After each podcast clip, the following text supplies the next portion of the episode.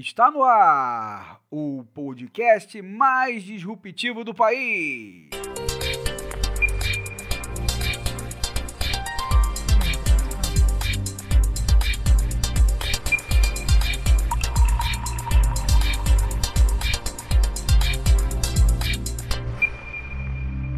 Disrupções com Zé Leonardo e Tony Dias. Alô, alô, fala Brasil, fala Bahia, Rondônia, Goiás, Santa Catarina e Espírito Santo. Fala Niterói, Miguel Pereira, Santo Amaro, Alvorada do Oeste, São Luís de Montes Belos, Brusque e Cariacica. Que falem todos os rincões desse país, que não é de Deus nem do diabo, é da gente. Sem rodeios nem floreios. Se você quer ouvir obviedades, opiniões rasas e sem conteúdo, não recomendo esse podcast. Agora, se você quer mais que informação, se você quer opinião embasada em dados, análise crítica de fato e comprometimento com a sua inteligência, vê o lugar certo. E pode ouvir a gente sem medo. Disrupções é mais que um podcast, é uma necessidade dos dias atuais. Dias conturbados, turbulentos, nebulosos e enigmáticos e é por isso que estamos aqui, para entender essa distopia que se tornou o Brasil e, quem sabe, ajudar a transformá-lo. Meus amigos, minhas amigas, como sempre, em todos esses 15 episódios que gravamos até aqui, vou chamar o meu colega, o meu amigo, o nosso comentarista é, político, o nosso analista político, econômico, cultural, enfim, social. Tony Dias, para ajudar a gente a entender essa bagunça, essa zona, essa casa da mãe Joana, que é o nosso querido e amado país. E aí, Tony, como é que tá? Tranquilo, bom dia a todos, boa tarde, boa noite. Eu não sei que hora a galera vai estar assistindo essa parada, mas você falou um lance interessante o Arthur Ventralbe estava certo. O Brasil é uma balbúrdia e está mais é. balbúrdia ainda. E essa semana foi a semana da balbúrdia completa. E detalhe, nem maconha tinha. pois é. Pelo menos na universidade, segundo o Weintraub, tinha, né? Exatamente. É, ainda tem uma justificativa, né? Mas, gente, né, é óbvio que a, a citação ao Arthur Weintraub não é nenhuma saudade, não. É não. uma, um, um gracejo assim. Mas, gente, é, hoje nosso editorial vai enfocar três fatos que foram comentados aí pela, pela imprensa nesse, nessa semana, três fatos importantes, né? Cada um teve o seu destaque diferente, merecido ou imerecido, né? Não sei, né? Mas é, cada um foi ressaltado de, de uma forma pelos diferentes veículos de, eh, de imprensa do país. Né? Então, gente, o nosso editorial de hoje né, vai enfocar né, é, é, três coisas que nós vamos tentar discutir, tentar desvendar, tentar analisar nessa nossa, desse nosso programa de hoje. Né? Então, mais uma semana terminou nesse triste país agora em que nós vivemos, esses tristes países dos trópicos, para citar o nome de um famoso livro do antropólogo estruturalista francês Claude Lévi-Strauss, né, que tem um livro famoso aí para quem estuda antropologia chamado Tristes Trópicos. E nessa semana fomos chacoalhados aí por importantes fatos no campo da política e da economia. E é preciso analisá-los de forma não unilateral e com o máximo de critério possível, né? Porque critério para analisar esse país também é subjetivo. Digo isto, pois nas bolhas das redes sociais em quais trafegamos, abundaram análises unilaterais que não servem para uma maior precisão nas análises, servem apenas para alimentar certezas pré-definidas.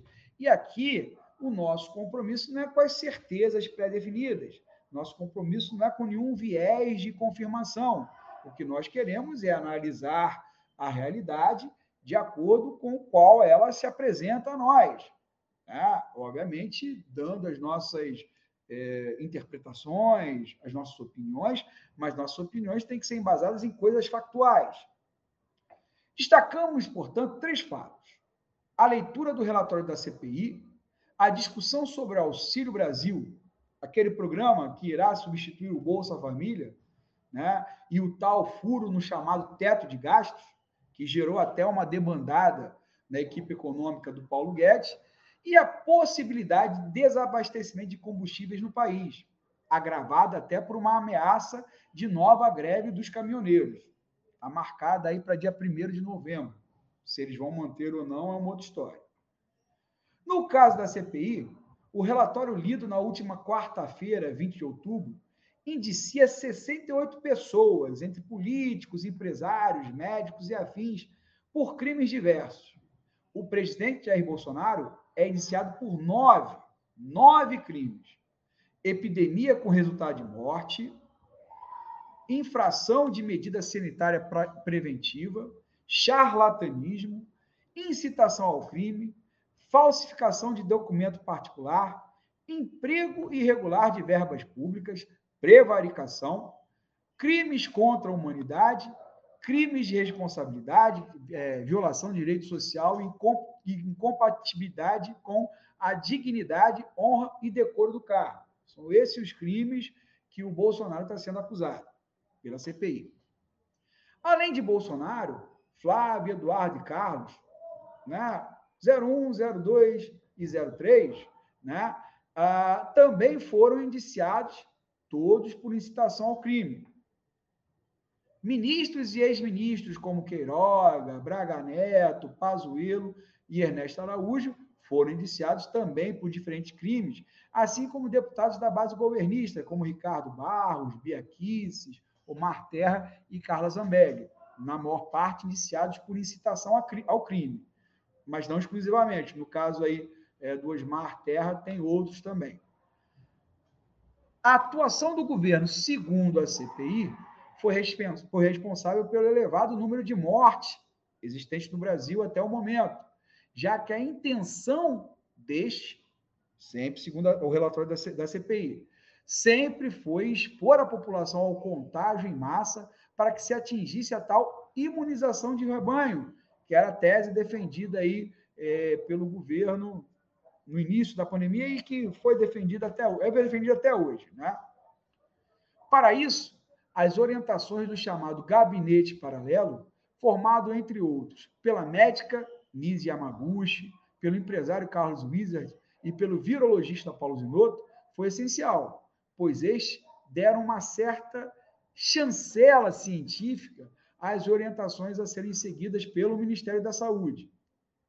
Nesse esquema, a máquina de divulgação de notícias falsas foi essencial, pois difundiram maciçamente teses negacionistas entre a população, trazendo confusão e desinformação, contribuindo para que a população em geral não aderisse de forma cabal às medidas de restrição sanitária.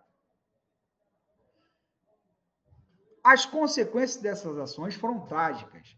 A propagação das notícias falsas gerou um clima de desconfiança na população, incentivou as pessoas a agirem com leviana normalidade, fato que gerou uma exposição perigosa e desnecessária ao novo coronavírus e, consequentemente, contribuiu para a perda de vidas adicionais durante a pandemia, diz o relatório de um de seus trechos.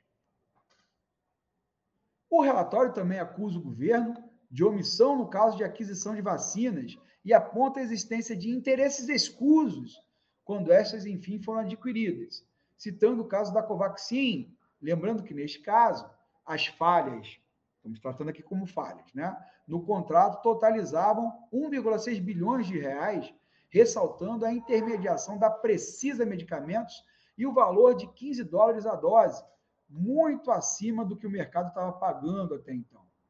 E as pressões exercidas do Ministério da Saúde para a realização desse negócio com a Precisa Medicamentos.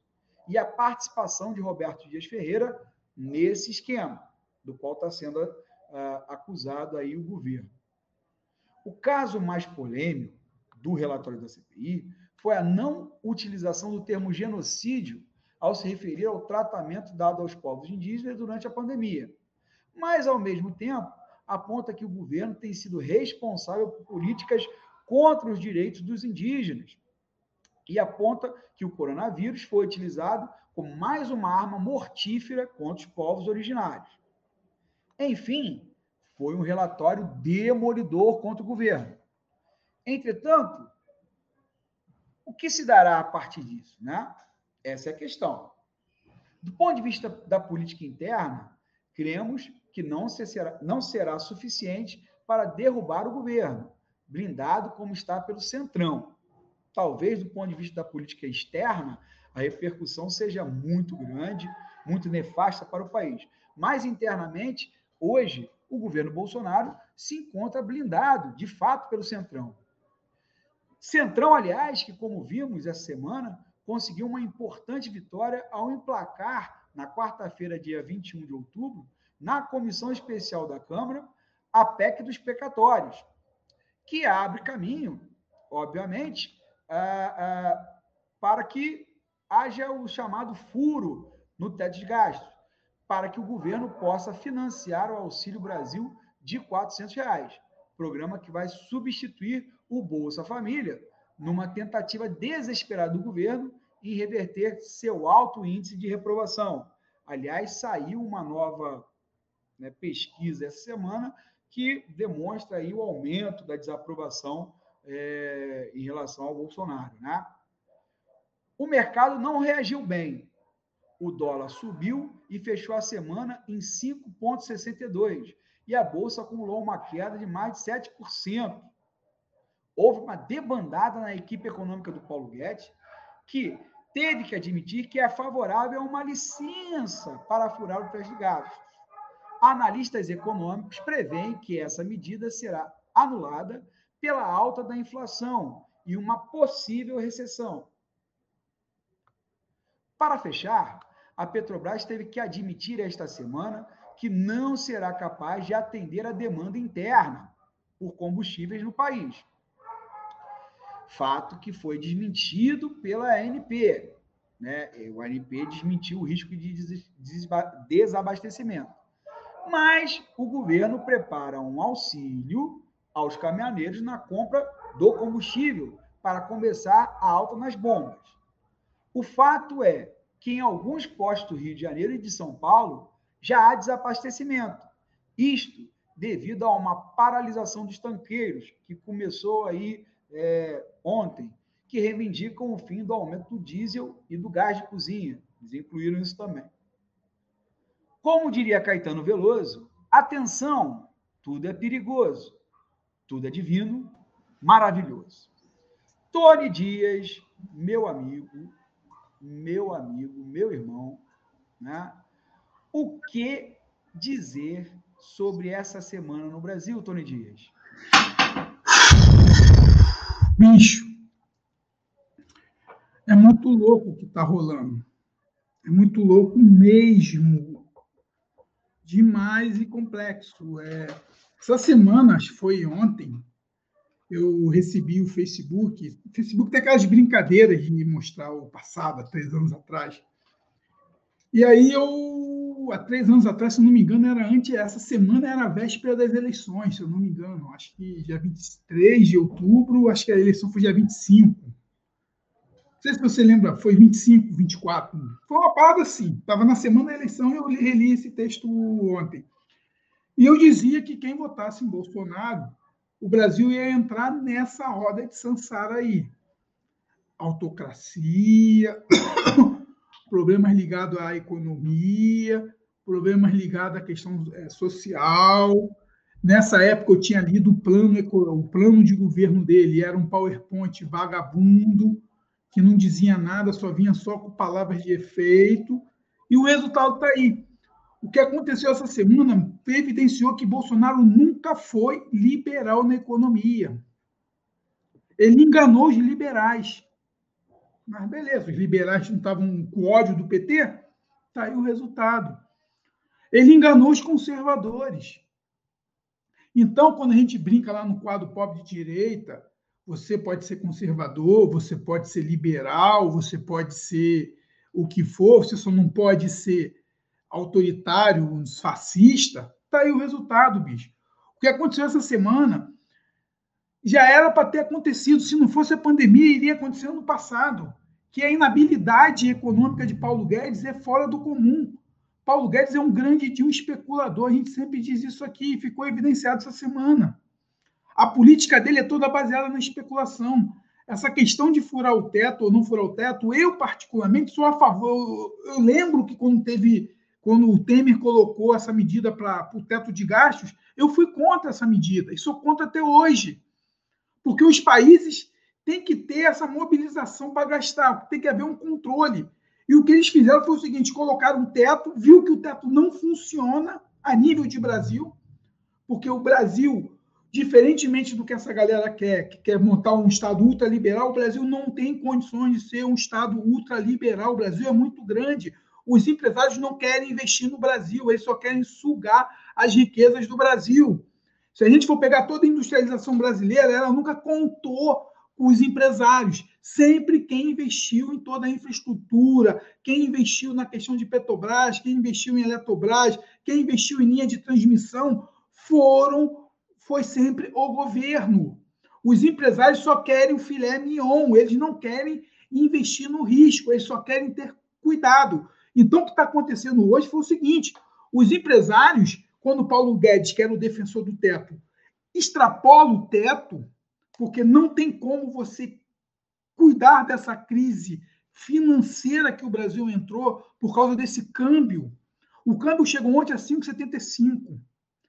Na quarta ou terça-feira, o Roberto Campos, Roberto Campos Neto, é, Roberto Campos Neto, vai aumentar quase um e meio a taxa de juros. Tu imagina a semana que vem como o mercado vai ficar. O Brasil está com os três índices o, que, que controlam a, a economia desequilibrado, um dólar altíssimo, uma inflação na casa de dois dígitos, a inflação está 10 e alguma coisa, e a inflação de alimento que impacta diretamente no pobre está quase 20%. E agora você vai ter uma taxa de juros chegando a 10 e porrada. E detalhe, essa semana o governo liberou para os pobres do, do Renda Brasil o um empréstimo de mil reais.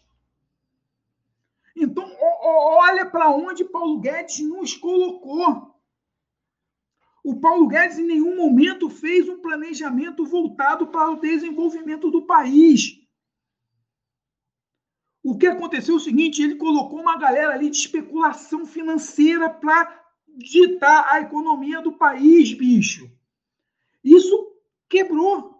E não tem como voltar, porque você tem um presidente que a todo instante está gerando um problema político, porque ele é uma pessoa doente, ele é doente, ele tem alguma, alguma patologia ligada à perseguição, alguma coisa assim louca, ele não é uma pessoa normal, então ele fica criando guerra o tempo inteiro, então você tem uma instabilidade política, tanto que hoje quem manda no país é o Centrão, ele fica lá nas viagens dele, ectoplásmica lá, sei lá das quantas, procurando inimigos em todos os lugares, e aí quem está comandando hoje o país é o Centrão, o Centrão Está pouco se lixando, porque o Centrão ele vive de curralzinho eleitoral, porque esse dinheiro aí que, que poderia ir para o Bolsa Família, para o Auxílio Brasil, sei lá, é o dinheiro do orçamento secreto, que está na mão do Eduardo do Arthur Lira, que pode escolher quem ele quer dar o dinheiro dele, dependendo do curral eleitoral que o cara tenha. Então a gente está com um processo econômico completamente equivocado, a gente está com um processo político completamente equivocado. A gente está com os piores líderes políticos comandando o Brasil. A gente está com os piores líderes. Esses caras que estão comandando hoje o Brasil, não se engane, Jair Bolsonaro não governa mais o Brasil já algum desde a época que o Queiroz foi descoberto.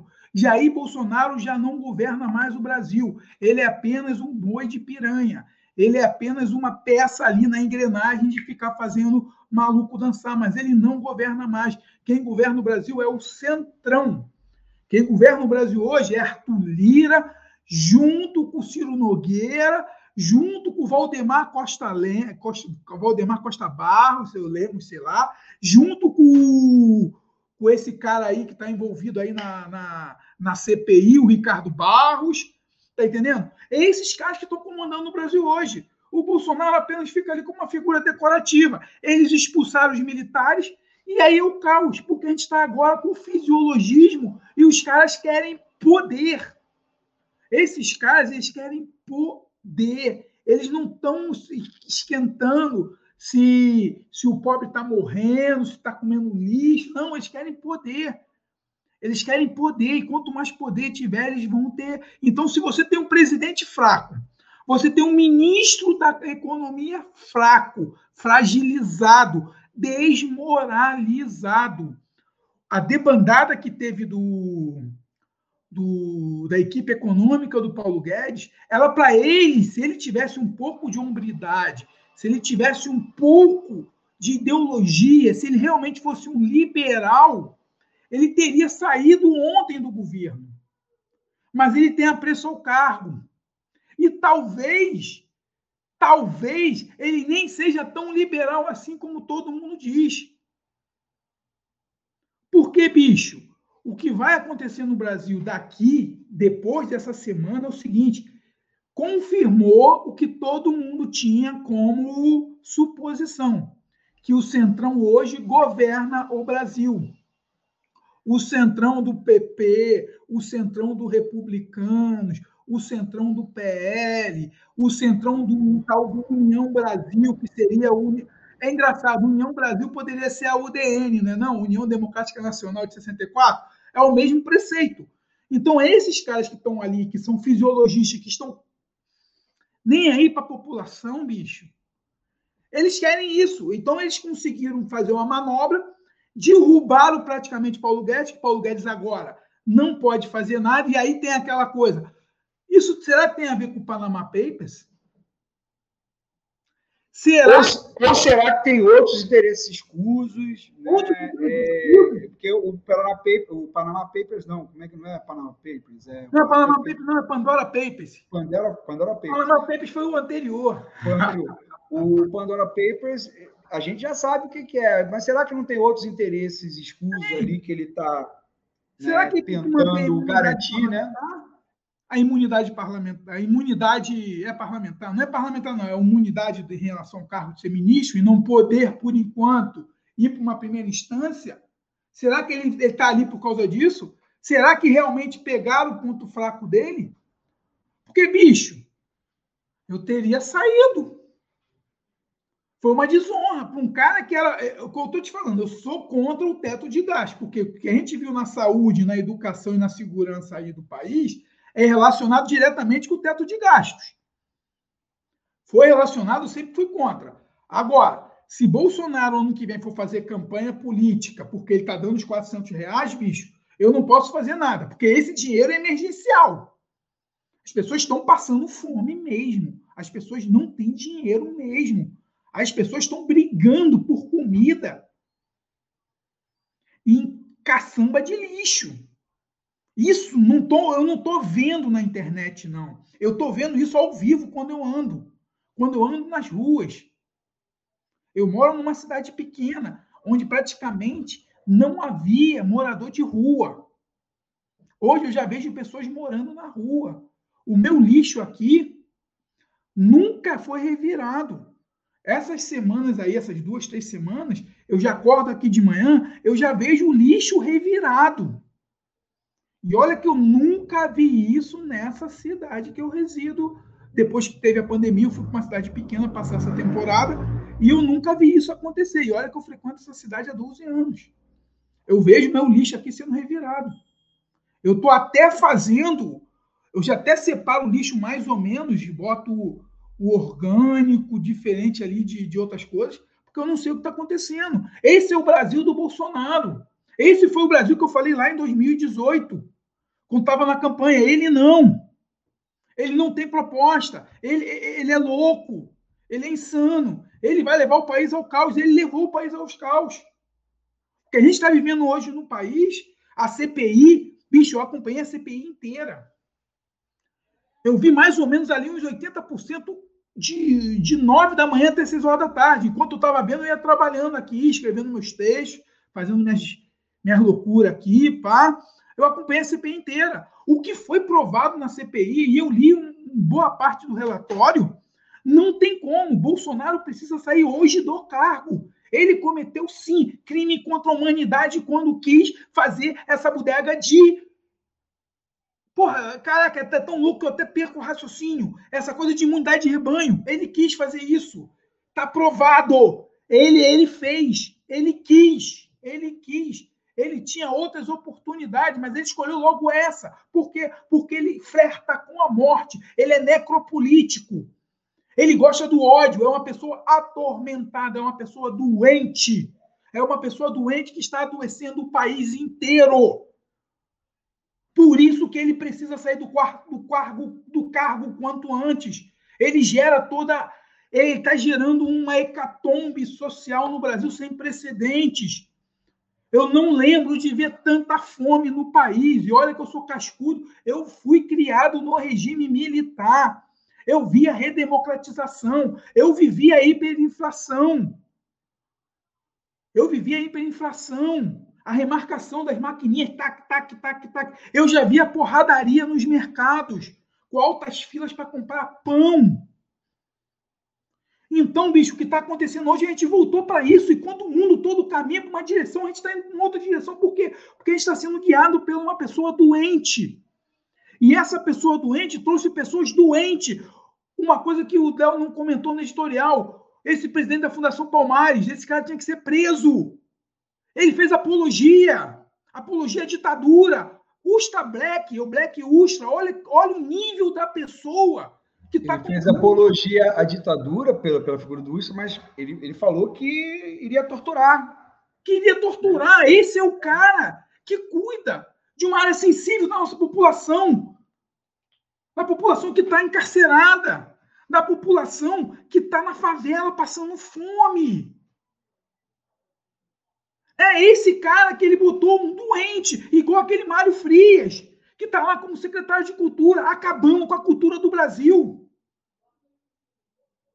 Esse é o Brasil de Bolsonaro. Esse é o país da corrupção. Porque ele é corrupto. Rachadinha é corrupção. O que ele está fazendo no Brasil, bicho, ele está desmoralizando o Brasil internacionalmente. Todas as emissoras de TV do mundo. Todas as emissoras pegaram o relatório da CPI e apresentaram um genocida. Por mais que a CPI tire o nome dele de genocida, porque não teria como provar juridicamente, mas ele cometeu crime contra a humanidade, sim, quando quis implementar a imunidade de rebanho no país. E toda essa crise que nós estamos vivendo hoje, financeira, econômica e social, é culpa desse doente mental. Ele é um doente, sim. E ele está levando o Brasil para um dos piores lugares do mundo. Todos os indicadores, não é Tony que está dizendo, não pega os indicadores da OCDE, da qual ele quis fazer parte. Nós somos a, a economia com o pior PIB de crescimento em 2020 dos países da OCDE. Eu não estou comparando com o Zimbábue, eu não estou comparando com Ilhas Virgens, com o país pequeno, não estou comparando com os 20 países de OCDE. Nós éramos a sexta economia, somos a décima terceira. Estamos encolhendo, estamos a um, a um passo de voltar nós estamos estag. Estag, estag, uh, tá difícil hoje, bicho. Estagflação. Estamos com isso aí no país e vamos entrar em recessão técnica. Já estamos em recessão técnica, vamos entrar em recessão de novo. Não temos energia suficiente. Se o Brasil crescer 1% em 2022, não tem energia. Porque ele botou lá um, o cara lá que cuida, o ministro de Minas e Energia, só está fazendo patifaria lá dentro, só está fazendo confusão, não entende de processo, não entende de energia, querem privatizar. Vão privatizar a Eletrobras? Beleza, eu quero ver quem vai cuidar da linha de transmissão, porque linha de transmissão não dá dinheiro. Linha de transmissão não dá dinheiro, não dá lucro. Você não tem como criar modelo de negócio em cima de linha de transmissão. Quem vai cuidar dessa patavina? Você acha que a empresa, igual aquela lá do Amapá, vai querer mudar o geradorzinho na linha de transmissão? Não dá louco, bicho. E aí? Só quer o filé mignon, só quer só ganhar o dinheiro na conta. Só quer ganhar o dinheiro ali na, na hora de pagar a continha e ele pegar o dinheiro dele. Mas fazer a manutenção da linha de transmissão, ninguém vai querer fazer. E aí? Como é que vai ficar essa, essa brincadeira toda? Então, todo o movimento econômico que está sendo feito pelo Bolsonaro está nos levando ao caos, porque ele botou o pior cara ligado à economia para ser ministro. E Tony, um cara que é horrível, um cara que nunca escreveu um livro sequer. O cara que nunca participou do debate econômico desenvolvimentista do país, sempre falando em especulação. E, Tony, tem outras coisas que a gente acabou de deixando fora do, do, editorial, mas gostaria de citar aqui também, já que você citou esse nefasto aí né, da Fundação Cam Palmares, né, Sérgio, Sérgio Camargo, né, é, com essa declaração uh, nojenta, né, sobre, não tem outra palavra, nojenta, né, sobre essa questão do, do, do Ustra, né, e que, completando que ele, ele, ele, ele afirmou que queria torturar assim, né? Que ia torturar. Depois apagou o post, né? Mas estava lá, printaram, né?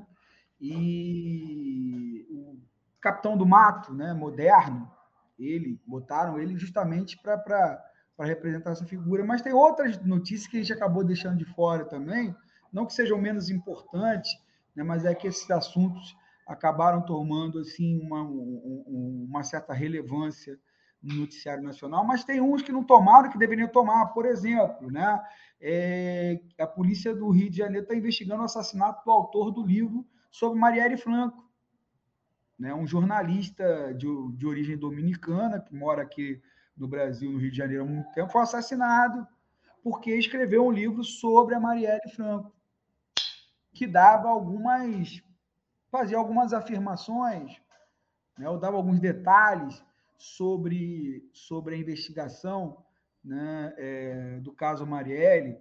O nome do, do, do, jornalista é Leuves, era Leuves Manuel Oliveira. Né? Esse é o Brasil de Bolsonaro. Esse é, não, não temos condição de afirmar, né? É, mas que o assassinato foi motivado por isso, né? Mas é estranho, é estranho. É, como também o Brasil de Bolsonaro é um Brasil onde, no Rio Grande do Sul, né, a, a Câmara de Vereadores é invadida e sem que nenhuma, sem que um aparato da, da, das forças de segurança, guarda municipal, né, polícia militar, tomem nenhuma, nenhuma precaução, é invadida por um bando de nazistas, com suásticas. Isso não foi falado assim, não, não, não foi tido como um grande destaque, né? É, a sessão da Câmara de Vereadores do, do, do, Rio Grande do Sul foi invadida por esse bando de, de nazistas. E aí? Esse é o Brasil de Bolsonaro também, né? É, é o Brasil onde essa semana, por exemplo, as empresas brasileiras, por causa aí dessa questão, né, é, dessa discussão do teto de gastos, perderam mais de 200 bilhões em capital. É o Brasil de Bolsonaro. E aí você entra na questão do teto de gastos, é, é, é, é óbvio que eu, eu também sou contrário ao teto de gastos, mas o Bolsonaro nunca foi. Ele votou a favor. Pois é, o Bolsonaro nunca foi. O Paulo Guedes nunca foi. Entendeu? Mas o Paulo Guedes, o Léo, o Paulo Guedes tem uma coisa diferente. O Paulo Guedes ele está ele, ele, ele tá fragilizado. O Pandora Papers fragilizou ele. Por quê? Se ele, porque ele não divulgou os documentos. Sim. Se ele movimentou algum centavo algum centavo, não tem como ele. Tem conversa. É. Detalhe: é prisão sumária. Mas, mas Tony, mas assim, a, a minha questão é, é, óbvio que assim, por que, que a gente é contrário ao TED gasto? Porque tira dinheiro da saúde, da, da educação, educação da, da, assistência social, né, da segurança, de áreas que são sensíveis ao povo. Exato. De áreas que são sensíveis ao povo. E nós éramos contrário desde aquela discussão em 2017. Exato. Que não foi o, o Bolsonaro que criou, vamos, vamos colocar isso também. Não, não foi, mas ele votou a favor. Ele votou a favor. A Dilma foi derrubada, a Dilma foi derrubada, sofreu. Porque não quis, né? Por, Uma das coisas... Sofreu o golpe parlamentar por causa disso. Ah, não, Porque, cara, eles congelaram todos os investimentos por 20 anos. Então, praticamente, o que aconteceu? Ele obrigou o executivo, tanto estadual, quanto federal, quanto municipal, a irem para aquela coisa de público-privado. Ele obrigou os investimentos a irem para o público-privado. Praticamente a lei fortalece isso. Vá para o público-privado. O que aconteceu? A galera do público-privado está adorando essa lei do teto. Por isso que o mercado é a favor dela. Sim. Agora, Porque é, é... investir, o que acontece? Eu não tenho grana, eu faço uma PPP público-privada. E aí eu jogo aquilo, desonero uma parte do orçamento, jogo para o serviço público e passo a ter ali uma flexibilização. É assim que está sendo conduzida as privatizações e as concessões na era Bolsonaro. Só uma, só uma coisa, Tony. É, é, então, assim, é, eu acho que. É, é, eu acho não, né? Eu sou levado a afirmar pelos, pelo, pelos fatos que, né, que são apresentados é, é, que é o seguinte, assim, é, o, o, Bolsonaro ele está tão desesperado, está vendo que ele não vai realmente levar, né, 2022, né, é que ele abre que ele abre mão de uma bandeira que é, é, é que ajudou a eleger, porque muitas pessoas votaram no, no Bolsonaro pelo Paulo Guedes. Olha só, muita gente votou no Bolsonaro. Muita gente dizia o seguinte: olha, né? Não, ó, o Bolsonaro o Bolsonaro vai seguir o que o Paulo Guedes falou, vai falar em termos de economia, né? Não foi uma ou duas pessoas que, que falaram, foi muita gente que acreditou nisso, né? Então, os fatos estão mostrando que não, que não é isso. Né? O Bolsonaro, usando uma racionalidade política, né? ele abre mão de uma bandeira da campanha dele, que era o Paulo Guedes, né? para tentar vislumbrar alguma chance de se reeleger. E o Centrão? O Centrão está preocupado com o Bolsonaro? Claro que não. O Centrão vai estar vai tá preocupado com ele. Então, porque nessa questão do, do, do teto de gastos, vai passar um monte de contrabando. Vai passar um monte de contrabando, um monte de verba que eles vão poder né, manipular aí de forma é, é, livre em momento eleitoral. Em momento eleitoral. Então, é, é, é Tony, Ninguém nesse governo, e o, e o Paulo Guedes também nunca foi liberal. Nunca foi liberal. Né? É, é, entendendo o liberalismo como um conjunto aí, é, de, de, de, ideológico, que não é só o problema da economia, né? que não é só a questão econômica, não é só o, a, a, defesa do livre mercado, é a defesa das liberdades em, em todos os campos. Né? É, o liberal, pelo menos liberal mais clássico, ele defendia a liberdade econômica, né? mas ele também, liberdia, ele também é, é, é, defendia as liberdades os costumes, a liberdade religiosa, a liberdade de pensamento. Né? Então, é um conjunto mais complexo de, de, de pensamento. No caso, os liberais brasileiros, pelo menos esses liberais que estão aqui no governo, né, dizem que defendem a liberdade de mercado, mas nem isso defendem. Mas nem isso defendem. Né? Nem isso defendem porque, é, é, na verdade, eles são doidos por um monopólio também. Só que eles, eles são contra o monopólio é, estatal. estatal né? Todo liberal no Brasil é contra um tipo de monopólio, o monopólio estatal. Mas hoje, gente, gente, gente que gosta de um monopólio quando ele é privado.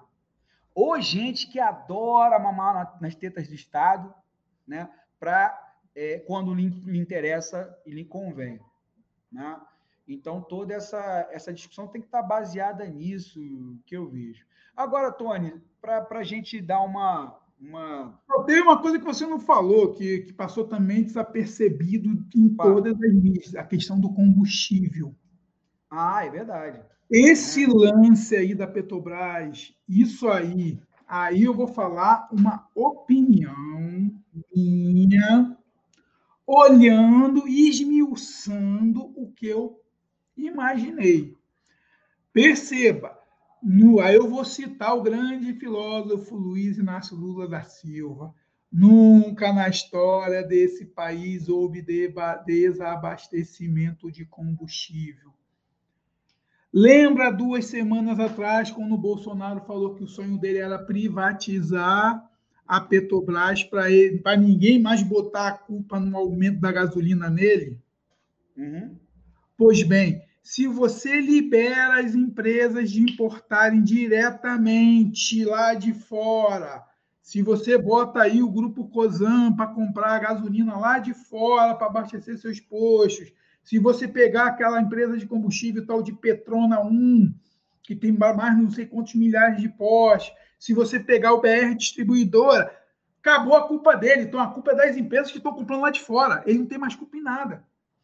Então, isso, na minha opinião, na minha opinião, é uma maneira, é uma maneira de te, dele não se responsabilizar. E aí ele vai botar a culpa em outras pessoas, porque o Bolsonaro ele é muito bom em arrumar culpado. Ele, ele que fez essa pantomina toda de tirar o antigo presidente da Petrobras para colocar um general lá que está dando que está fazendo besteira. A gasolina vai aumentar de novo essa semana. Bicho, quando a gasolina chegou a 5,75, o dólar chegou a 5,75. E semana que vem vai bater ali próximo de 6. Porque quando tiver o aumento da taxa de juros, o mercado vai subir. E outra coisa, eu acho que Paulo Guedes não continua por muito tempo. Ele não vai aguentar tanta humilhação. E mais do que humilhação, eles precisam colocar alguém no mercado hoje que tenha uma certa credibilidade. Alguém ainda no mercado que consiga ainda segurar o mercado. E tem uma outra coisa: o mercado está começando a apostar no caos. O mercado está começando a apostar no caos, porque o mercado ganha dinheiro na bonança e ganha dinheiro no caos. Como eles estão vendo que o Brasil está tendendo ao caos, porque a tendência do Brasil é o caos. Por quê? Por mais que ele coloque os 400 reais na mão do povo, não adianta ele colocar 400 reais se a inflação sobe. Não adianta ele querer colocar 400 reais e liberar mil reais de empréstimo se a taxa de juros sobe. Não adianta ele querer colocar 400 reais na mão do povo se o dólar está chegando a 6, 6 e pouco. Isso tudo tem impacto. Não adianta ele colocar 400 reais na mão do povo se o Brasil ainda vive na pandemia. E detalhe, não, a pandemia ainda não acabou. O Covid é um vírus traiçoeiro. A Alemanha está voltando a ter problema. A Alemanha está voltando a ter problema. Já surgiu uma nova cepa, variante da Delta. Então, tipo assim, o cenário sanitário ainda não está muito bem ajustado. Dória está fazendo ditadura em São Paulo para os alunos voltarem para a escola qualquer, de qualquer maneira. Vai aumentar a circulação de pessoas na rua. O Rio de Janeiro vai ter carnaval. Então, tipo assim, o cenário pandêmico ele é incerto. A Covid é uma doença incerta. Praticamente a Covid acabou no Brasil. Morrem todo dia 500 pessoas, mas a Covid acabou. Pelo que eu estou analisando, a Covid acabou. Ah, mas a, a taxa dos, do, aquela taxa que eles dizem lá de internação está baixa. Beleza, está baixa, mas a Covid não acabou e ela é traiçoeira. E ela é sazonal. Tu pode ver que sempre a merda da Covid é sempre lá em março, abril, depois do verão. Então, tipo assim, não poderia ter uma prudência nesse verão agora? Opa, tiver uma prudência, beleza? Não. Abriu a porteira. Não sei o que vai acontecer. Imagina se tem uma nova explosão aí ano que vem. Está tá, tá compreendendo a amplitude? Então, o mercado ele está olhando o caos. Ele, ele, já vê que Bolsonaro não vai para o segundo turno. Ele está vendo que Bolsonaro não vai para o segundo turno.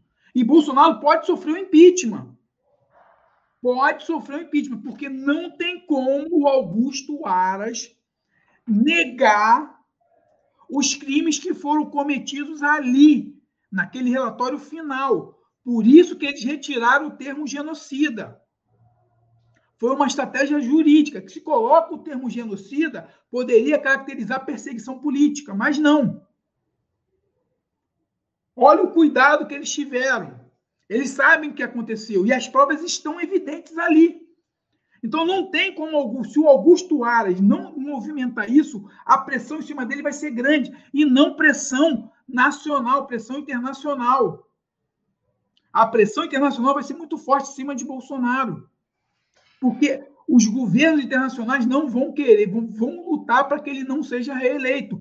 Gente, então o mercado já está percebendo que a gente está em iminência de um caos social muito grande. Então eles vão começar a apostar no caos. Então não se prepara, a gente tem que começar a se preparar.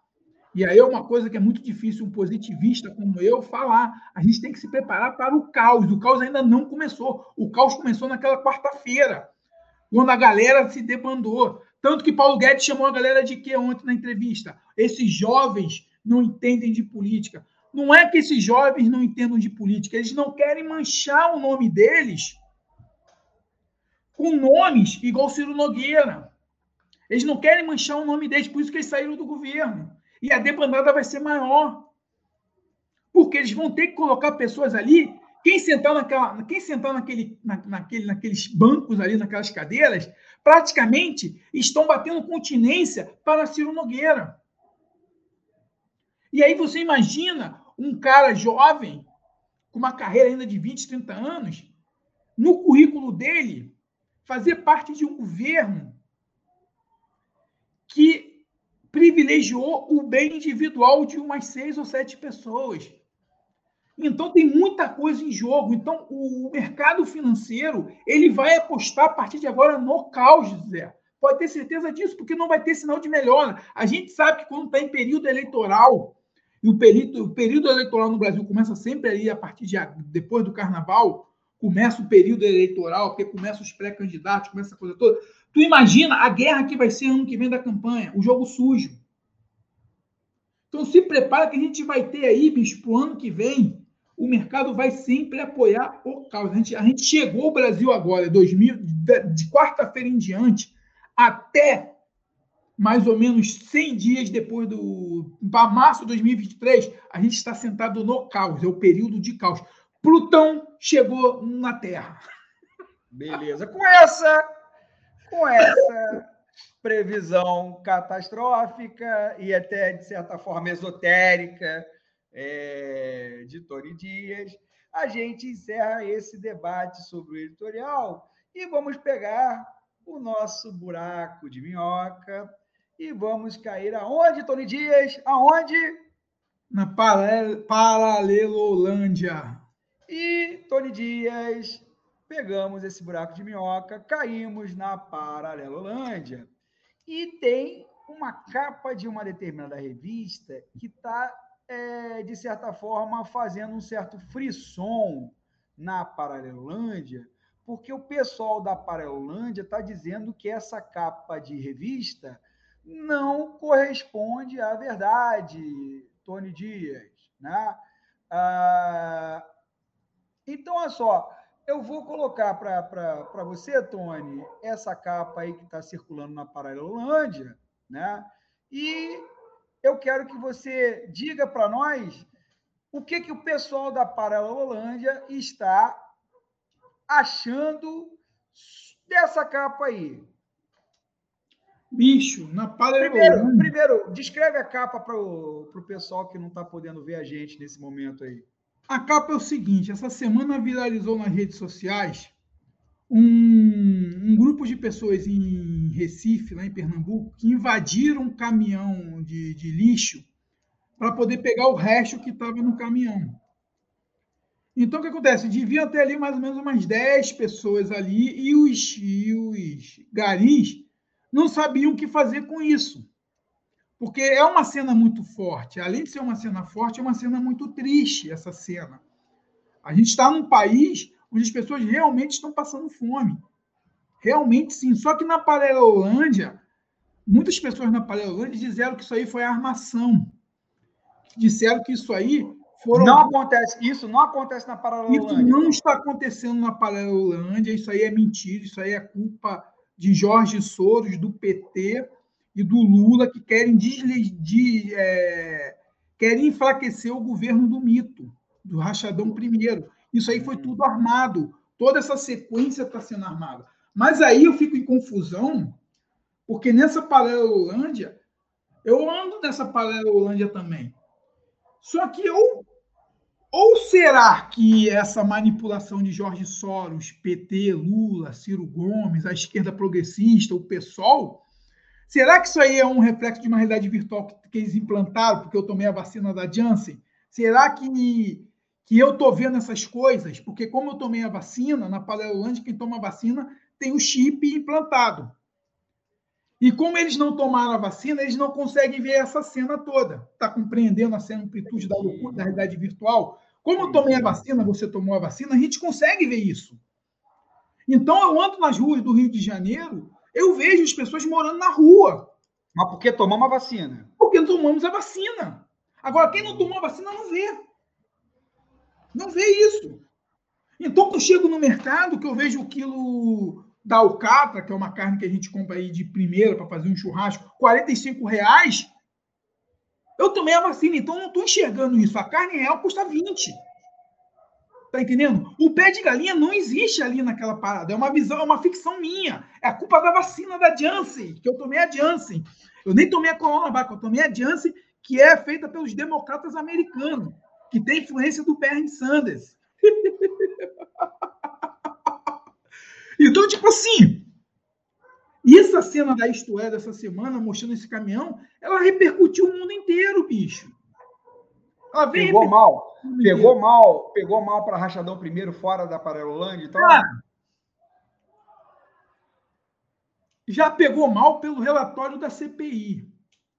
E você vendo isso que está acontecendo no Brasil, essa utopia e essa barbárie, o Brasil está em estado de barbárie mesmo. A gente não tem governo o, na Paralelândia, o mito, o Rachadão I, ele governa através dos valores cristãos e, e é isso. Lá não há economia, lá a galera está ganhando bem. Então, isso tudo está deixando muito, vamos dizer assim, está deixando tudo muito confuso, porque a gente não está conseguindo ver qual é o país onde a gente está vivendo. A crise está fogo. Quem está desempregado não consegue arrumar emprego. E quando vai negociar salário, os caras jogam lá para baixo mesmo. Jogam lá para baixo. E aí você tem que aceitar. Porque quando você aceita, você está tendo, tipo assim, eu prefiro ganhar mil do que não ganhar nada. Esse é o nível que nós estamos vivendo hoje. O empresariado está apoiando, o empresariado da Parelândia está feliz com isso. Então a gente está numa convulsão social muito grande, Léo.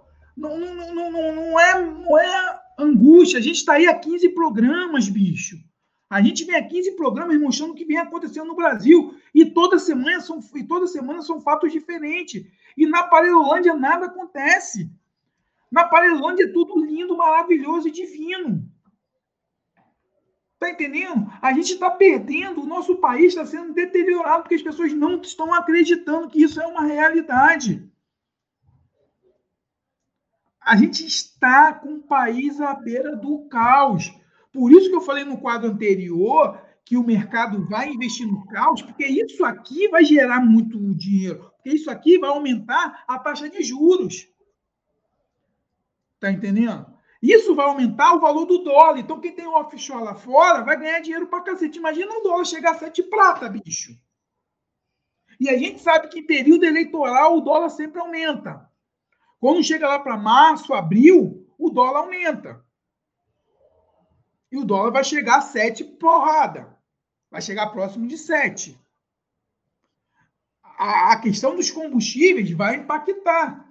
O que pode dar um alívio é se a China não comprar carne. Até nisso a gente está lascado.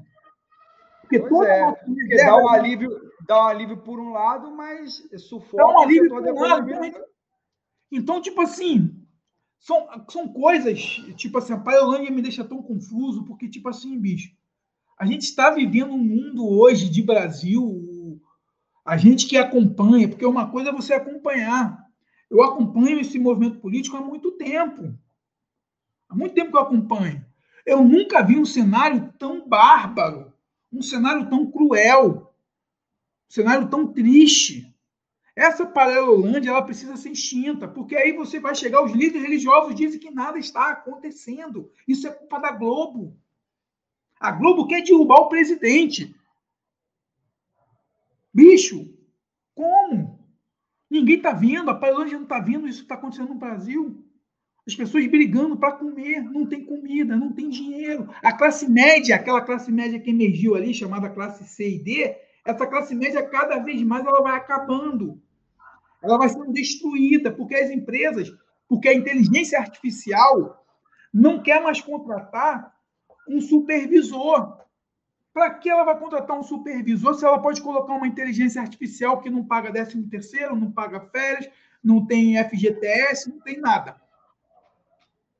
Então, esse cara que ganhava ali 5 mil, que emergiu, que saiu ali, conseguiu fazer uma faculdade aí no ProUni, pá, pagou o FIES, né, que chegou ali, pegou um cargo de supervisor, ele perdeu o emprego. E aí ele vai dirigir aplicativo hoje. A Paralelolândia não entendeu. A Paralelolândia, a galera da Paralelolândia não entendeu. Esse governo não gosta de pobre. Esse governo é pautado na especulação. O Brasil teve 40 bilionários em 2020. Tiaguinho é bilionário. Acho que é o primeiro músico bilionário do Brasil. Como ele ficou bilionário se ele não fez nenhum show em 2020? Através de especulação financeira. Acordem, rapaziada. O mundo hoje, nós tivemos um ministro da, da, da, da, Economia especulador. A gente está lascado. Paralelolândia Entenda, se você é funcionário público, se você tem um emprego, se você é contratado para ser um supervisor até gerente de banco, você é pobre. Você está na Paralelolândia. Saia dessa Paralelolândia, por favor. Pense, pense muito com o coração.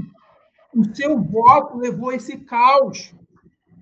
O caos que nós estamos vivendo no país hoje é graças a essa galera que vive na Paralelolândia, que fica no grupo do Zap, no Telegram, achando engraçadinho um mito. Olha que o mito fez no nosso país.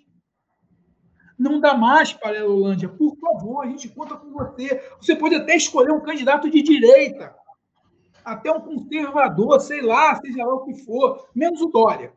Menos o Dória. é pior do que o Bolsonaro. Anota isso aí. O, Dória... o Amoedo também não, né, pô? O Amoedo também não, né? Pode até ser um Amoedo, bicho. Pode ser até um Amoedo. Mas o Dória não, porque o Dória é pior. O Dória é pior do que o Bolsonaro. Mas pense um pouco, não dá mais. A direita que te venderam, que te botaram na Paralândia, essa direita que não gosta de pobre. Eles não gostam de pobre. Quando falam em gostar de pobre, é o seguinte: eles estão pensando no núcleo familiar deles, eles estão pensando naquele grupinho. A família desses caras já estão toda fora do país. E você vai segurar a barbárie. Tony, desculpa, mas não é só o Dória, não. É o Dória, é o Amoedo, é o Moro, né? É, é essa turma toda aí que. Não, é, mas assim, o Dória é o pior deles. Não, o, que, que, que é isso? O Dória é o pior deles. Tudo bem, mas enfim. Mas, é... Tony, a, a Paralelândia, eu não sei se ela um dia irá se ligar, né? Eu não sei se um dia ela vai sair desse universo paralelo, desse multiverso paralelo, como você, né? É, sempre fala e vai acordar no mundo aí real, né?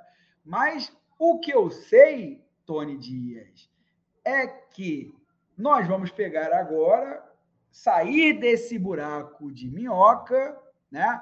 E entrar no outro quadro nosso, quadro que a gente também adora fazer, que é o nosso quadro desonestidade intelectual, né?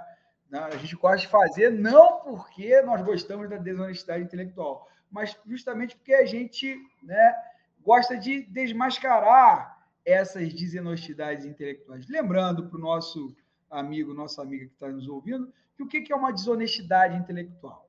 Uma desonestidade intelectual é algo que é dito de forma é, errônea, falsa, com o propósito de, de levar você a acreditar né, em determinadas teses, em determinados conceitos, em determinadas situações. Né? Então, o, o, a desonestidade intelectual não é apenas o erro, né?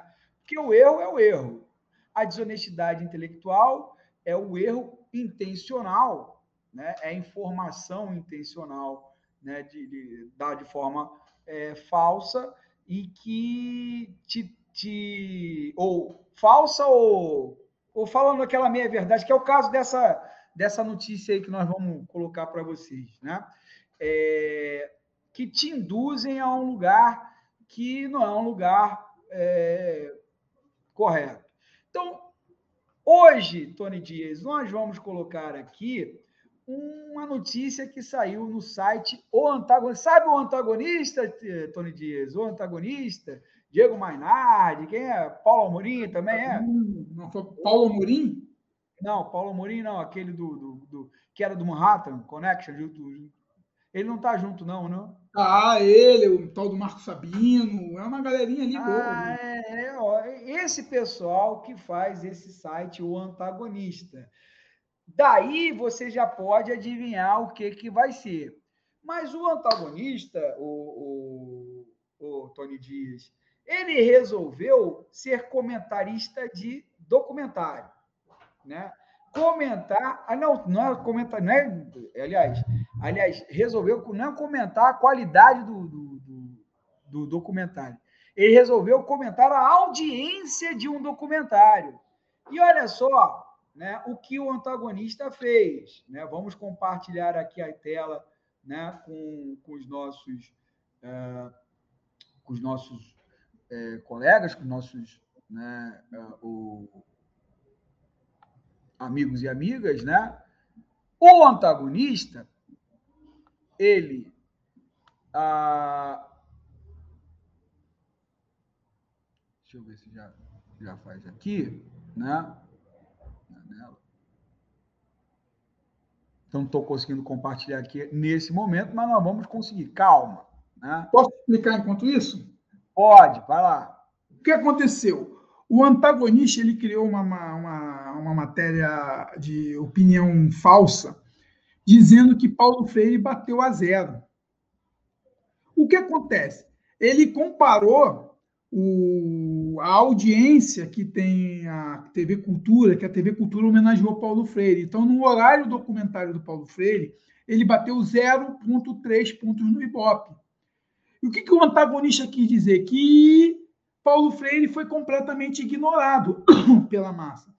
Só que o histórico desse programa da cultura é essa, é realmente é esse, é esse índice que ela sempre bate. 03, 02, 04, 03, 02, 04, que é o índice que tem todos que toda vez que ele, que ele que ela coloca documentários no ar. E aí você vê aí no texto, é, zero para Paulo Freire. Caraca, bicho! A gente falou na. Oh, meu Deus do céu! A gente não falou na COSAN. Olha o que aparece aí no, no AdSense. Ô, Google! Que isso, bicho? Eu não estou falando que esse mundo de algoritmos é fogo, mas deixa para lá. Até, até cortou a linha de raciocínio. É que eu estava falando aqui, a gente tinha falado na Cosan, apareceu o comercial da Cosan aqui, cara. É troço muito doido. Mas aí é o que eu estou te falando. E aí o que aconteceu? Aí o antagonista coloca, ele foi desonesto por quê? Porque ele disse que zero para Paulo Freire, dizendo que Paulo Freire teve zero de audiência. Zero Só, Mas o horário. Leia Vou ler o, a notícia aqui para o pessoal. Documentário em homenagem ao educador não empolgou a audiência na última sexta-feira. O documentário Paulo Freire 100 anos, exibido na última sexta-feira, Dia dos Professores, pela TV Cultura, marcou 0,3 pontos de média na Grande São Paulo, de acordo com a pesquisa Can Cantar e Bop Media. O especial, produzido pelo Departamento de Jornalismo da emissora, conseguiu perder para a Rede TV 0,5 e ficou muito próximo de ser oprimido, olha só, oprimido pela TV Gazeta 0,3. Um ponto de audiência nessa pesquisa corresponde a 250.377 espectadores, né? Aí, então essa é a notícia. Se você pegar toda toda sexta-feira essa coisa desse documentário, o ponto é esse. A média de audiência é essa. Então quer dizer que não é que Paulo Freire seja foi oprimido pela TV Gazeta. Olha como ele coloca a palavra oprimido. É porque o brasileiro não gosta de documentário. O brasileiro não pode ser Paulo, pode ser documentário do Ayrton Senna, não vai ter audiência. O brasileiro não gosta de audiência. O, desculpa, o brasileiro não gosta de documentário. A desonestidade é isso, porque quando ele coloca isso, você vai pegar uma pessoa que, que não estuda, não lê, vai, vai achar que isso é uma verdade, quando na verdade é o seguinte: todos os documentários da TV Cultura têm esse índice de Ibope. A TV Cultura ela é uma TV que ela não é para audiência. O modelo de negócio da TV Cultura é muito baseado com o, negócio, com o modelo de negócio da BBC de Londres.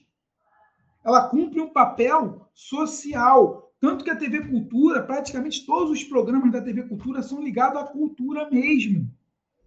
E também tem a questão também da, da vingança que eles tiveram por ter saído da TV Cultura.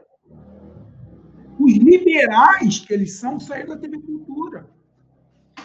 Tá entendendo? Então a desonestidade dessa semana é para o antagonista, que foi desonesto.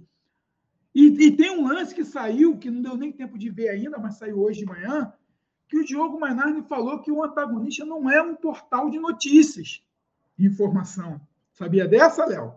Não, não vi não. Olha aqui, ó. Diogo Mainardi. Deixa eu pegar aqui rapidinho aqui, que eu vou dar uma lidinha aqui. Que ele falou que o antagonista não pode ser levado em consideração como um jornal como mas Estadão. Eu, mas eu concordo com ele. O, o, o antagonista não é um, um, portal de notícias mesmo, não. O antagonista é, é, é, um veículo de propaganda ideológica. Né? Exato, mas deixa eu pegar aqui para a gente poder ver, porque até nisso, bicho, aí entra aquela questão: se a gente está nesse caos todo hoje, é porque a Lava Jato, a Lava Jato criou assim, no cenário da antipolítica. Não uhum. foi a Lava Jato que fez isso, que política é tudo ladrão, safado, canalha, e a gente chegou a essa deterioração dessa semana através da Lava Jato lá de seu Sérgio Moro. O que Diogo Maynard está querendo fazer é o seguinte: é, é tirar toda a credibilidade da imprensa. Para que apenas para que apenas o antagonista possa ser o dono da verdade, porque o único veículo que apoia o, o Sérgio Moro é o antagonista. E aí, palavras de Augusto de Franco. Isso aqui é uma confissão de Diogo Mainardi, do antagonista. E ele diz que o. Deixa eu abrir aqui a parada.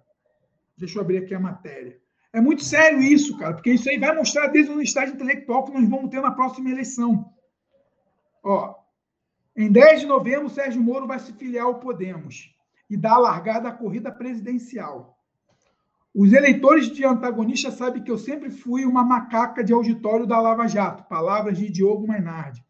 Foi o melhor desde foi a melhor coisa que surgiu no Brasil depois de João Gilberto. Por isso me sinto à vontade para dar um palpite. Em público, não por WhatsApp, é o próprio Moro. Ele precisa urgentemente de uma equipe profissional e transparente.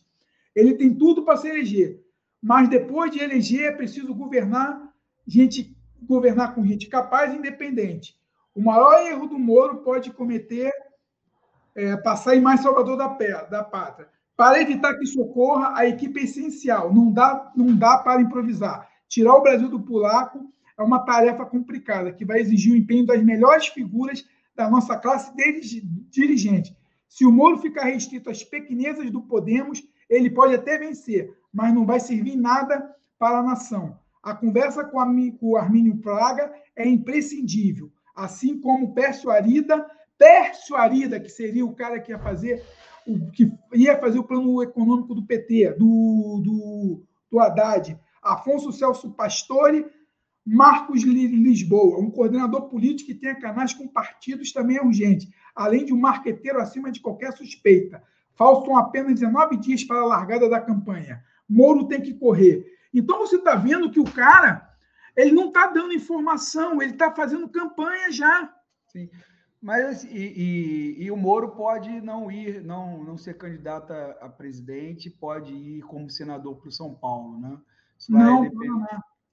Não, isso aí, isso aí eu ouvi ontem uma análise, ah.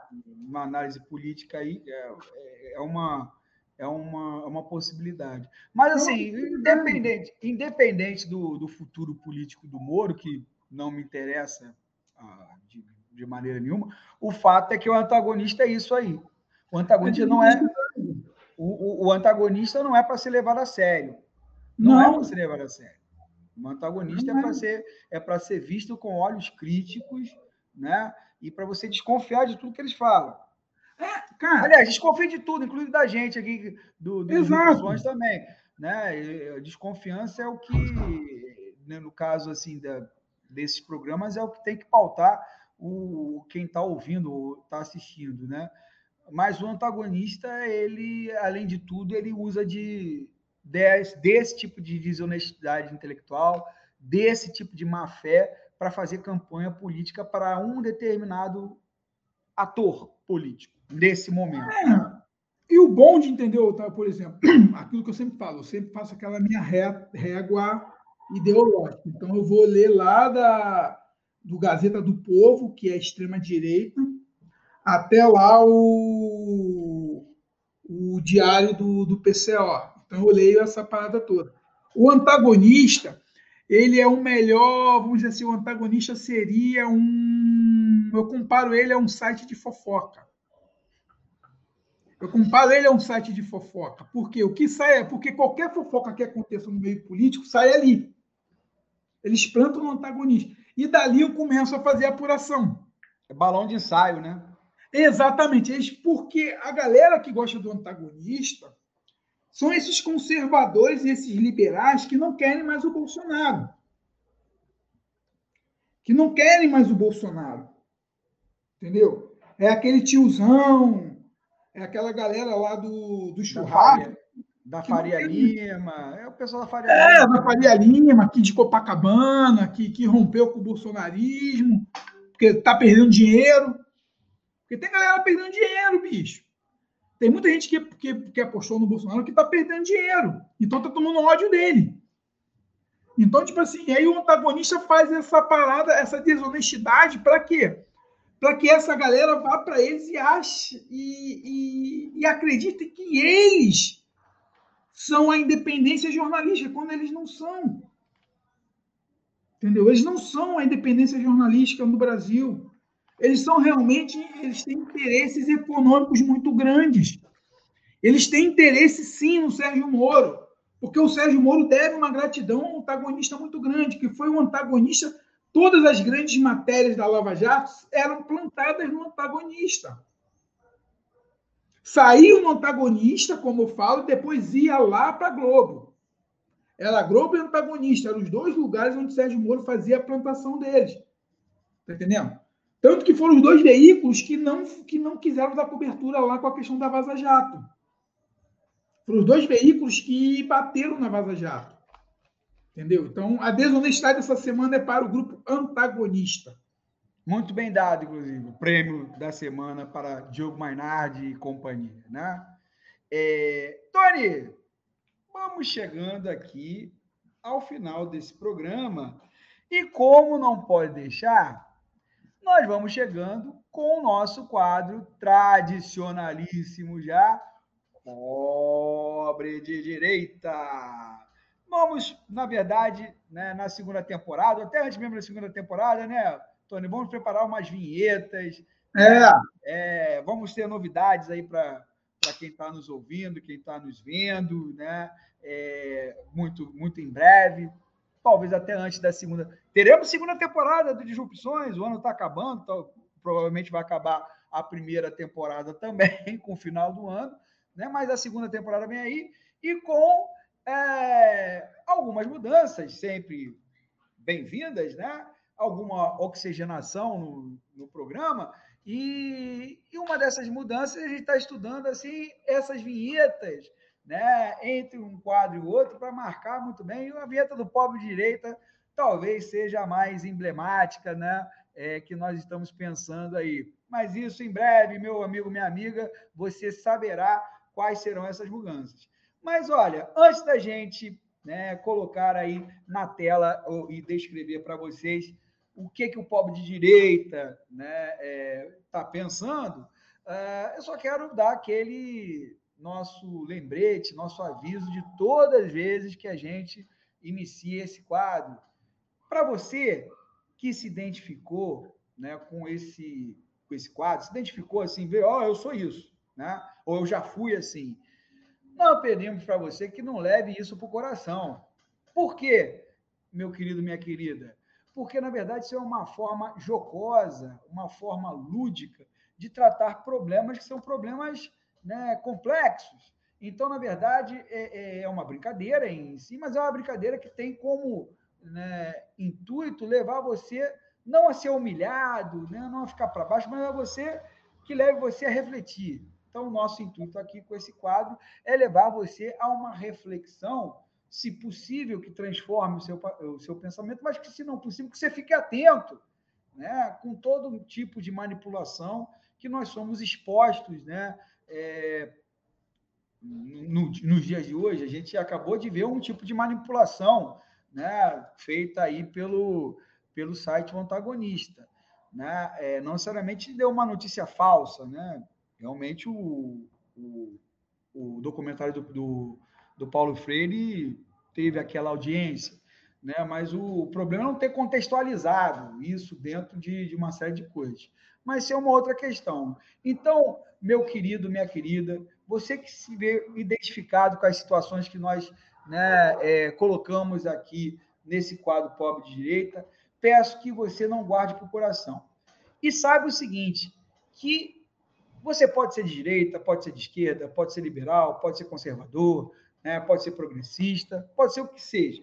A única coisa que nós né, é, detestamos e não tem diálogo com a gente é com fascista, né, com é, é, três coisas, Tony, me ajuda aí que eu perdi. É fascista, é, ignorante e autoritário. É, são essas únicas. Ah, reacionário. Reacionário. Fascista, reacionário e ignorante. São essas três coisas que você não pode ser. Né? O resto, meu amigo, é tudo da lei. É tudo, tudo tem diálogo. É tudo né, passível de uma conversa civilizada, né? E, e, e, obviamente, na medida do possível, nós vamos tentar acolher as suas críticas, né? Então, meu querido Tony Dias, né? Meu querido Tony Dias, né? O nosso pobre de direita, o nosso pobre de direita, vou compartilhar aqui o que ele está pensando essa semana. O nosso pobre de direita chegou, né, a, a ter alguma ilusão. Aliás, várias, né? Mas o nosso pobre de direita, ele, na época que foi votar lá no Bolsonaro, porque, obviamente, o nosso pobre direita votou no, no Bozo, votou com, com aquela disposição. A, enfiou o dedo no 17 lá, né? Só que o nosso pobre direita, muitas vezes, achava isso aqui que está sendo descrito nessa charge aqui, Tony. O que, que ele achava? Tem a charge que está o seguinte, né? Vou tirar seu emprego, sua... isso em 2018, o Bozo falando, né? Vou tirar seu emprego, sua aposentadoria, suas férias, seu décimo terceiro e passar a mão na bunda da sua mulher, né? Aí o pobre direito está com a camisa da seleção brasileira, com o símbolo da suástica aqui, tomando uma cervejinha no bar. Que nada. Tudo isso é da broca para fora. Tony, Tony Dias, o que falar para o pobre de direita que achou que o discurso do Bozo era da boca para fora? Cara, isso é muito doido. Isso é doido demais. Todo mundo sabia que isso ia acontecer. Todo mundo sabia. Todo mundo sabia que Bolsonaro não é esse carinha maneiro que estava aí. Todo mundo sabia que ele ia causar esse caos social e financeiro no país. Todo mundo sabia. E aí a gente vai entrar naquela velha coisa. Eu te disse, eu te disse. Há três anos atrás, eu escrevi um texto assim. Está difícil, está ficando difícil entender como o ódio sem razão e a onda é a onda do momento. Ao invés do candidato defender suas ideias e projeto para o Brasil, o grupo político fala em vingança, extermínio, imposição, ameaças e truculência. É isso que alguns amigos meus querem? Sejam sinceros, o ódio contra o PT é maior do que a razão? Não é mais possível vocês estarem cegos dessa maneira, não é possível mais vocês estarem sem consciência. As palavras usadas por esse grupo político são impiedosas. Vocês querem um país antidemocrático? Vai lá, lutem por um, por um grupo político que só pensa em vingança, morte e guerra. Depois que a carnificina tupiniquim se instalar e seu direito for abdicado, não chore. Não ache que os privilégios irão acabar. Não sonhe que a corrupção irá acabar. Ela ficará mais seletiva e restrita a alguns grupos minoritários. Vivemos em um país sem nenhum problema, vivemos em um país sem nenhum problema aparente. Se há essa truculência hoje, será que quando eles forem eleitos será igual? Imagina depois com o poder da caneta e a chave do cofre na mão. Eu já me preparei para viver esses tempos sombrios. Agora, você, quando se sentir enganado e quiser reclamar, cuidado, será taxado de comunista, mesmo sendo o atual cidadão de bem. Religião, forças armadas e políticas, quando se unem, geram barbárie sem precedente. Sou 13, não porque apoio o VT. Voto 13 porque acredito que é possível construir um país mais justo sem a truculência de um ditador. Isso eu escrevi na antivéspera das eleições. E é praticamente o que a gente está vivendo hoje, Léo. A gente falou lá em 2018: não vote no Bolsonaro. O Bolsonaro não é a melhor escolha para o país. O Bolsonaro vai levar a gente para um caminho sem volta. As previsões da OCDE é que o Brasil vai levar 50 anos para voltar ao estágio de 2018, que não era bom. Esse cara, em três anos, ele levou o Brasil a 50 anos atrás. O Brasil retrocedeu. Pobre de direita, você foi enganado. Você foi enganado. O Brasil tende a piorar e não adianta o próximo governante, o próximo presidente vai ter problemas sinistros de governar um país. A crise econômica ela é muito grande. Porque não houve, nós não tivemos um ministro da, da cultura, da economia. O nosso presidente da economia foi um especulador financeiro. A gente deu os nossos ovos, nós demos as nossas galinhas para raposa. E agora? Então, pobre direita, quando eu vejo isso aí, bicho, eu vejo isso cru, a galera não consegue entender. Tá bom, não querem o PT, beleza. Mas há outras pessoas aí, bicho. Há outras pessoas. Eu talvez não concorde com as outras pessoas que estão aí, mas não dá para permanecer com esse cara, com essa política. A gente está empobrecendo, bicho. A própria classe média está empobrecendo, sim. Pergunta se a classe média está gastando como ela gastava antes. Não está. A gente chegou um declínio, a gente está chegando ao fundo do povo. E como eu falei no, nos quadros anteriores, a quarta-feira foi o início do caos. Se a gente estava pensando que estávamos no caos, a gente chegou no caos na quarta-feira. Aguardem os próximos capítulos dessa novela, de, dessa loucura. Aguarde os próximos capítulos. E você, pobre de direita, você vai ser o primeiro a dançar. Porque não acha. Ah, o PT é isso, o PT é aquilo, o Ciro é isso, o Ciro é aquilo. Bicho, não acha que vão ser eles que vão tomar sua casa, não. Espera você dever. Esse empréstimo que foi dado aí da Caixa Econômica de mil reais, essa covardia, de emprestar dinheiro para quem não tem a mínima condições de pagar. Imagina isso quando começar a cobrar. Esse dinheiro ele vai ser usado para comer, para sobrevivência. E com essa previsão apocalíptica, né, com essa previsão né, cataclísmica de Tony Dias, né, é, falo isso de forma jocosa, é, cataclísmica e apocalíptica, porque a realidade se apresenta assim, infelizmente. Né? É, nós vamos terminando o episódio hoje, meus amigos e minhas amigas. Né? É, por mais que seja duro, por mais que nós, é, obviamente, é, tenhamos que abordar assuntos espinhosos, é preciso que se aborde, é preciso que se aborde do, do, do tom da gravidade que esses assuntos têm. Não adianta dourar a pílula, não adianta dizer, né? não adianta cair numa paralelolândia, né? ou, ou tal ou qual, a gente tem que apresentar a realidade que é como ela é. A realidade que ela tem, que temos hoje, é uma realidade muito sombria. De fato, é muito sombria. Né? É, o futuro é sombrio? Também. Não sei, não, não. sei, não é. sei. Né? O futuro vai depender do que a gente fizer hoje. Né? Obviamente, se a gente continuar apostando as fichas das mesmas coisas que a gente vem apostando até hoje, o futuro é sombrio.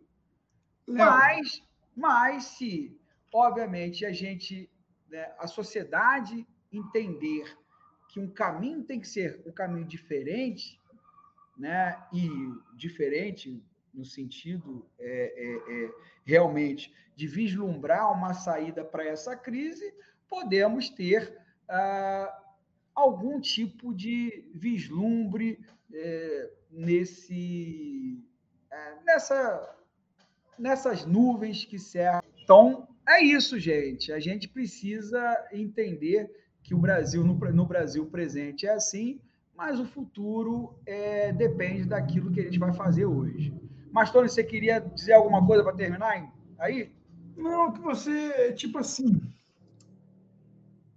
Depois que aconteceu essa semana, bicho, é muito sério.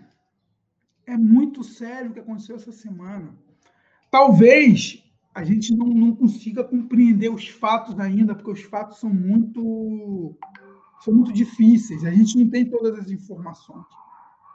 Mas para quem vem analisando a política, para quem vem analisando esse, esse governo Bolsonaro ali passo a passo, evidenciou que o governo Bolsonaro foi realmente está, acabou ontem, quarta-feira acabou o governo Bolsonaro.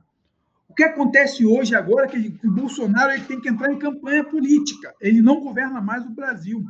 E o que acontece? O Brasil tem dois grandes nomes que são muito perigosos. E eu estou falando isso com um ano de antecedência. Talvez o que eu vou dizer aqui nesse exato momento, ano que vem, a gente, pode, a gente possa, vamos dizer assim, é como se fosse aquela coisinha do tempo. Sérgio Moro. Anotem. Sérgio Moro pode ser presidente do Brasil. Pode ser. Sérgio Moro ganhando, nós vamos viver oito anos de austeridade mais brutal do que o do governo Bolsonaro. Primeiro, Sérgio Moro é mais ditador que Bolsonaro. Ele é muito mais ditador que Bolsonaro. Segundo, Sérgio Moro não respeita as leis. Ele não respeita as leis.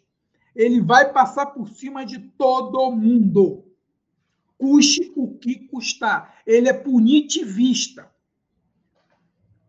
Talvez a ditadura que a gente sempre combateu quando, contra o Bolsonaro, caso o Sérgio Moro seja eleito, a gente pode entrar sim numa ditadura, e pior, uma ditadura punitivista, porque o Bolsonaro ele pode ser escroto, ele pode ser o que for, mas ele é corporativista. Ele é corporativista. Sérgio Moro não. E outra coisa que é muito perigosa, seu João Dória. Eu estou falando isso com um ano de antecedência.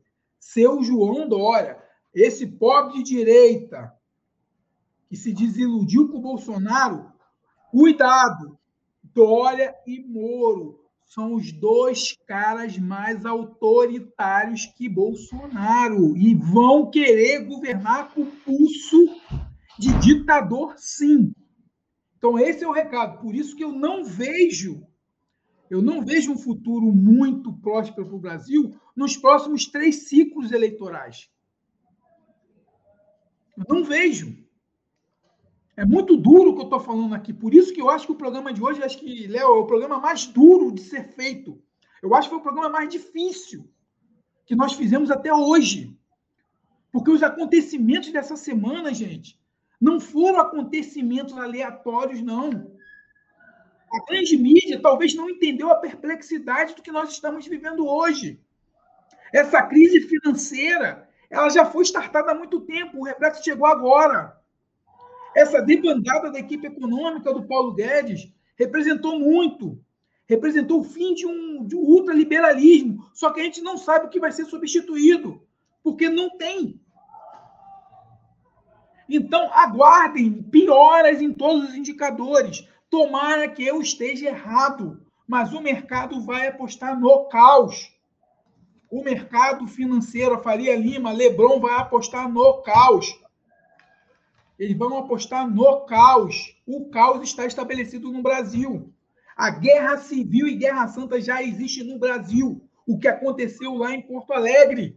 Acordem, gente. Está sendo difícil fazer esse programa hoje, muito difícil mesmo. Pode parecer. Ah, eu estou meio descontrolado, porque está difícil. Os sinais estão aí. Só que a gente consegue captar eles e a gente não quer enganar vocês. Não está dando. Está difícil viver no Brasil. E eu não vejo cenário positivo, nem se Lula ou Ciro ganhar.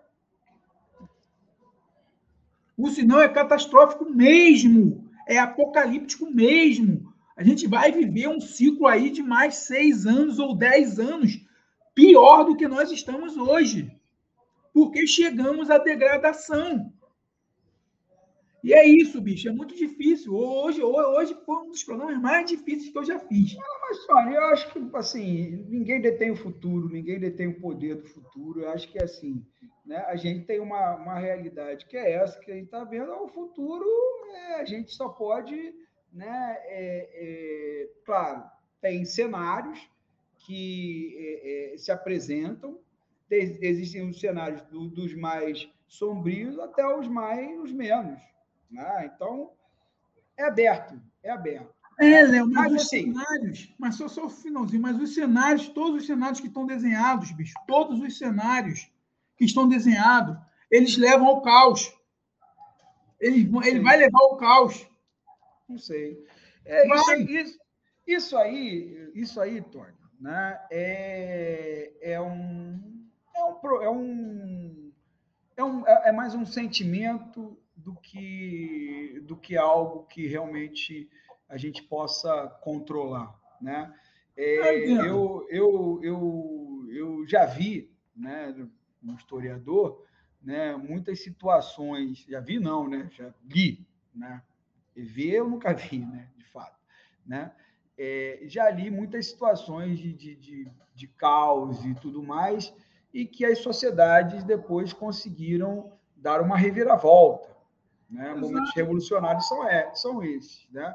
Momentos revolucionários não nascem de, é, nascem de momentos conturbados. Reviravoltas históricas, elas nascem de momentos conturbados. Estamos vivendo momentos conturbados, de fato. Né? Aliás, é o que a gente sempre diz no início. Né?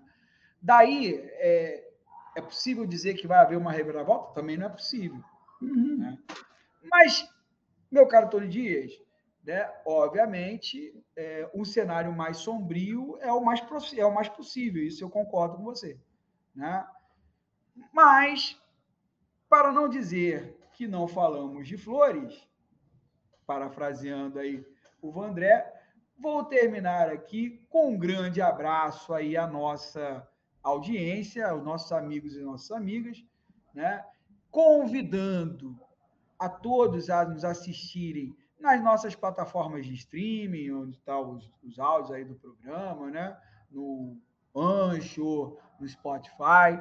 Convidar a todo mundo a assistir a, o nosso canal, canal de YouTube, canal de Jupções, enfim, a procurar nossas redes sociais, nossa página no Facebook, né? E nosso perfil no Instagram e, obviamente, nós como um, um veículo independente, né, um programa independente, vamos dizer assim, não é um veículo, nós fazemos um, um programa, um podcast independente, uh, nós precisamos cada vez mais da sua audiência, né, da sua contribuição uh, e da sua, obviamente, da sua crítica, quando ela for né, nesse sentido, mas principalmente do seu apoio né, é, para que a gente continue existindo. Então, gente, vamos lá, vamos curtir a gente nas nossas, uh, nas nossas redes sociais, assista ao nosso canal de YouTube, vá lá no, no Spotify, ouça o nosso programa, para que a gente possa continuar aí oferecendo esse, eh, esse serviço que nós fazemos. Ou seja, a opinião, de fato, as pessoas concordam, não concordam, mas é um serviço que a gente está prestando aí à população, a quem está nos ouvindo, de levar para vocês algumas ideias que talvez vocês não vejam aí nos veículos tradicionais de imprensa. Então, meu, meu, meu pessoal, um abraço, abraço, Tony, até o próximo né, Disrupções e vai lá, nos siga nas nossas redes sociais. Tchau, tchau. Tchau.